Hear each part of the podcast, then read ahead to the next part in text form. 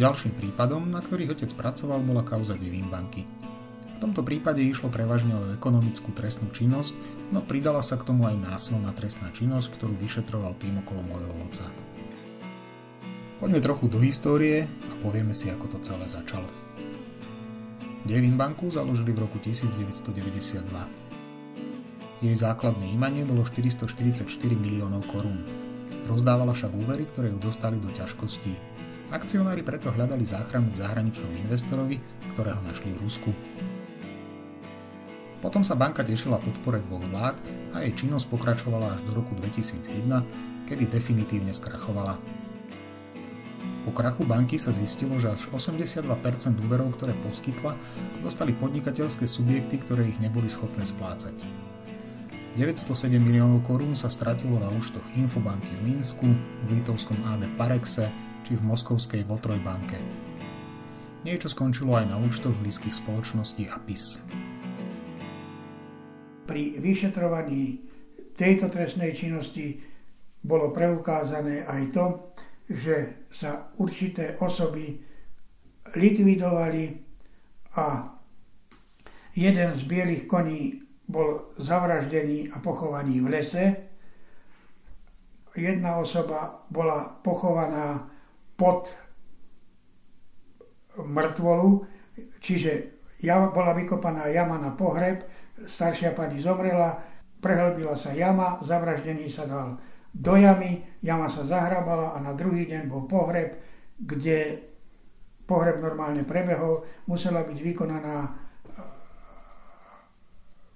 vybratá táto osoba a tam bola nájdená mŕtvola. A druhý prípad bola mŕtvola daná na cintorín do pomníka. Podľa obžaloby mala organizovaná skupina počas konkurzu spôsobiť Devin banke škodu približne za 57 miliónov korún. Konatelia spoločnosti Slowdrev a Sentek, Anton Bujňák, Štefan Holub a Zoltán Nitraj boli údajne zapletení do trestnej činnosti v Devin banke v konkurze. Ako biele kone sa však neskôr stali nepohodlnými svetkami tunelovania.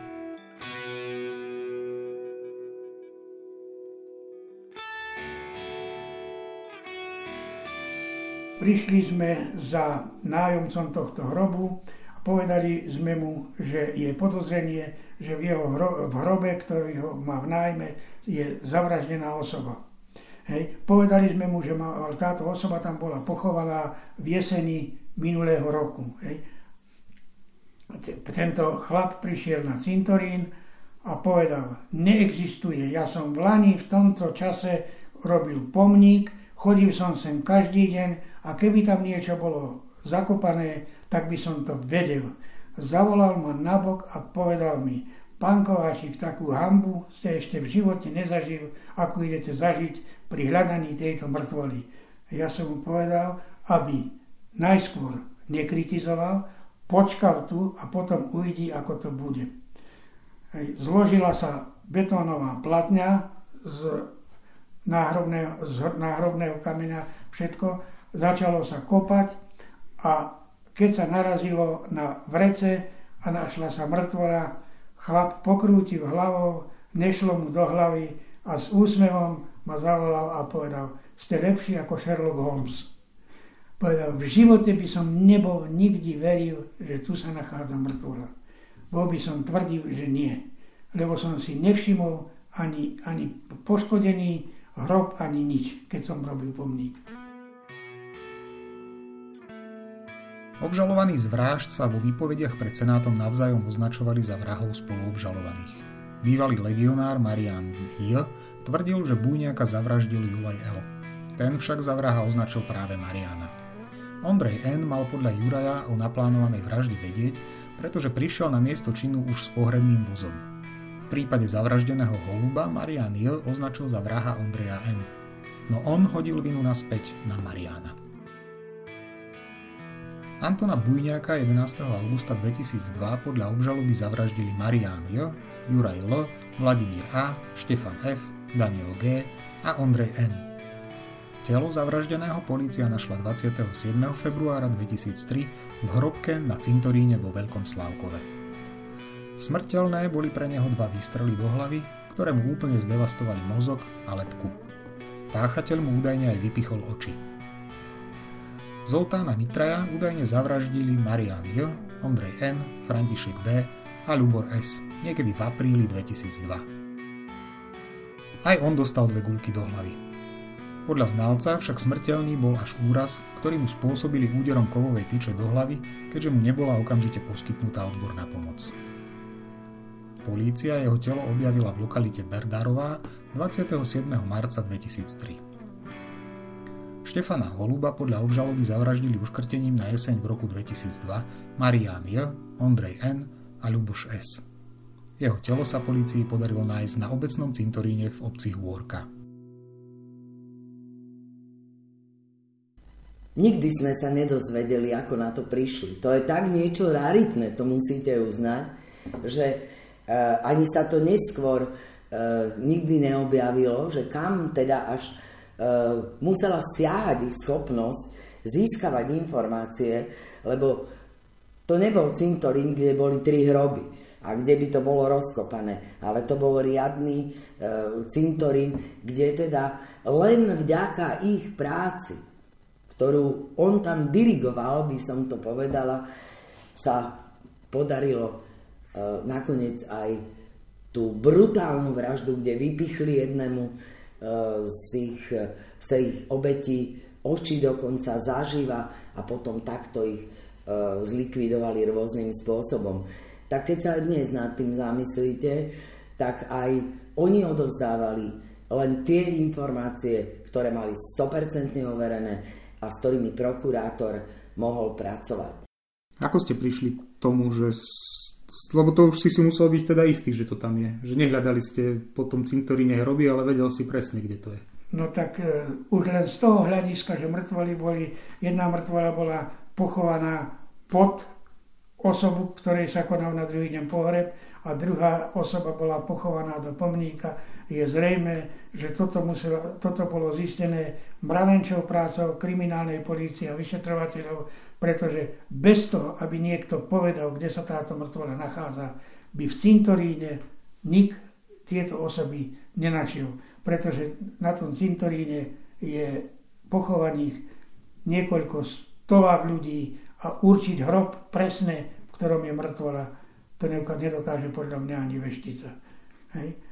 Veľké prekvapenie si pamätám mal aj samotný starosta Národného výboru, ktorý bol rozhorčený, že si všetko vymýšľame, že jeho obci robíme hambu, no nakoniec musel aj ten uznať, že hambu sme nemali my.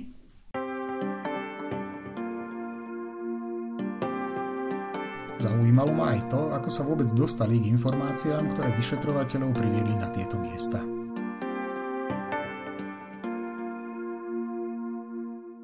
Informáciám sa dostávala väčšinou kriminálna polícia, ktorá mala dôveryhodné osoby a oso- osoby, s ktorými spracovala už dlhšiu dobu a tieto osoby jej buď naznačili, alebo priamo povedali, kde čo sa dá e, zabezpečiť. Ako vyšetrovateľia, vyšetrovateľ mohol len to konať zákonným spôsobom, vypočuť ako svetka, vypočuť ako podozrivého, obvineného, spísať záznam o podaní vysvetlenia alebo o podozrení stresnej činnosti. E, vyšetrovateľ spolupracoval aj s ostatnými osobami, ale na toto bola kriminálna polícia. A, neviem teda, že ako to fungovalo, ale že a, mohli ste vy vyšetrovať všetko, na čo ste prišli, alebo boli veci, ktoré ste nemohli robiť? Takú právomoc, ako mal špecializovaný tým, ktorým som bol vedúci, nemal ani podľa môjho názoru už nebude mať žiaden tým na Slovensku. Už pri tom, keď som išiel do týmu, som povedal nadriadeným, budem to robiť, ale v prípade, že sa mi do toho nebude nikto starať a nebude zasahovať do vyšetrovania. Ako náhle by som zistil, že niekto do vyšetrovania zasahuje, končím Mal si nejaké podozrenie, že sa z policie o prípadoch, na ktorých pracuješ, vynašajú informácie, alebo si pracoval s ľuďmi, ktorý si, ktorým si dôveroval? pracoval som s ľuďmi, ktorým som dôveroval, avšak nie len podozrenie, ale aj konkrétne veci, kto vynášal, kto spolupracoval s Černákovou mafiou aj s ostatnou, sme vedeli veľmi dobre, nedalo sa to však preukázať. A ako si sa snažil tým pádom vyriešiť to, že k tomu úniku informácií môže prísť? Vždy buď sa pustila informácia nepravdivá alebo zavádzajúca a tým pádom my, keď sme niečo začali, sme aj skončili a nemali sme zrušené uznesenie alebo zastavené trestné stíhanie okrem vraždy Šimáneka ani jedno. Všetky prípady sme mali odsúdené, naša skupina. Náš tým pracoval v rámci celého Slovenska. Obviňovali sme ľudí z vraždy na východnom Slovensku, na strednom Slovensku, západnom Slovensku a Bratislave. Pri tejto príležitosti môžem povedať jednu zaujímavú vec. Robili sme niečo na západnom Slovensku, Večer sme šli na ubytovnu, kde sme spali, zrazu som mal telefonát, predstavila sa mi osoba ako pani Mišenková a spýtala sa ma, či som jej nezavrel manžela. Ja som sa jej spýtal, že ako na to prišla. Ona mi povedala, že na Slovensku nie je to policajta, ktorý by zavrel manžela okrem mňa. Zasmiali sme sa, bolo, vraví mi e, pani Mišenková, ja som vám manžela nezatkol, môžete byť zatiaľ spokojná. Okrem mien Mišenka a Černák sa otec a jeho tým zaoberali aj činnosťou bratov Melovcov a Karla Satmáriho, ktorý bol v tom čase jeden z najhľadanejších zločincov na Slovensku. S týmito menami súviselo aj vyšetrovanie príprav otcovej likvidácie. O tom trochu neskôr. Ďalší zaujímavý prípad, ktorý otec vyšetroval, bola kauza kyselinárov.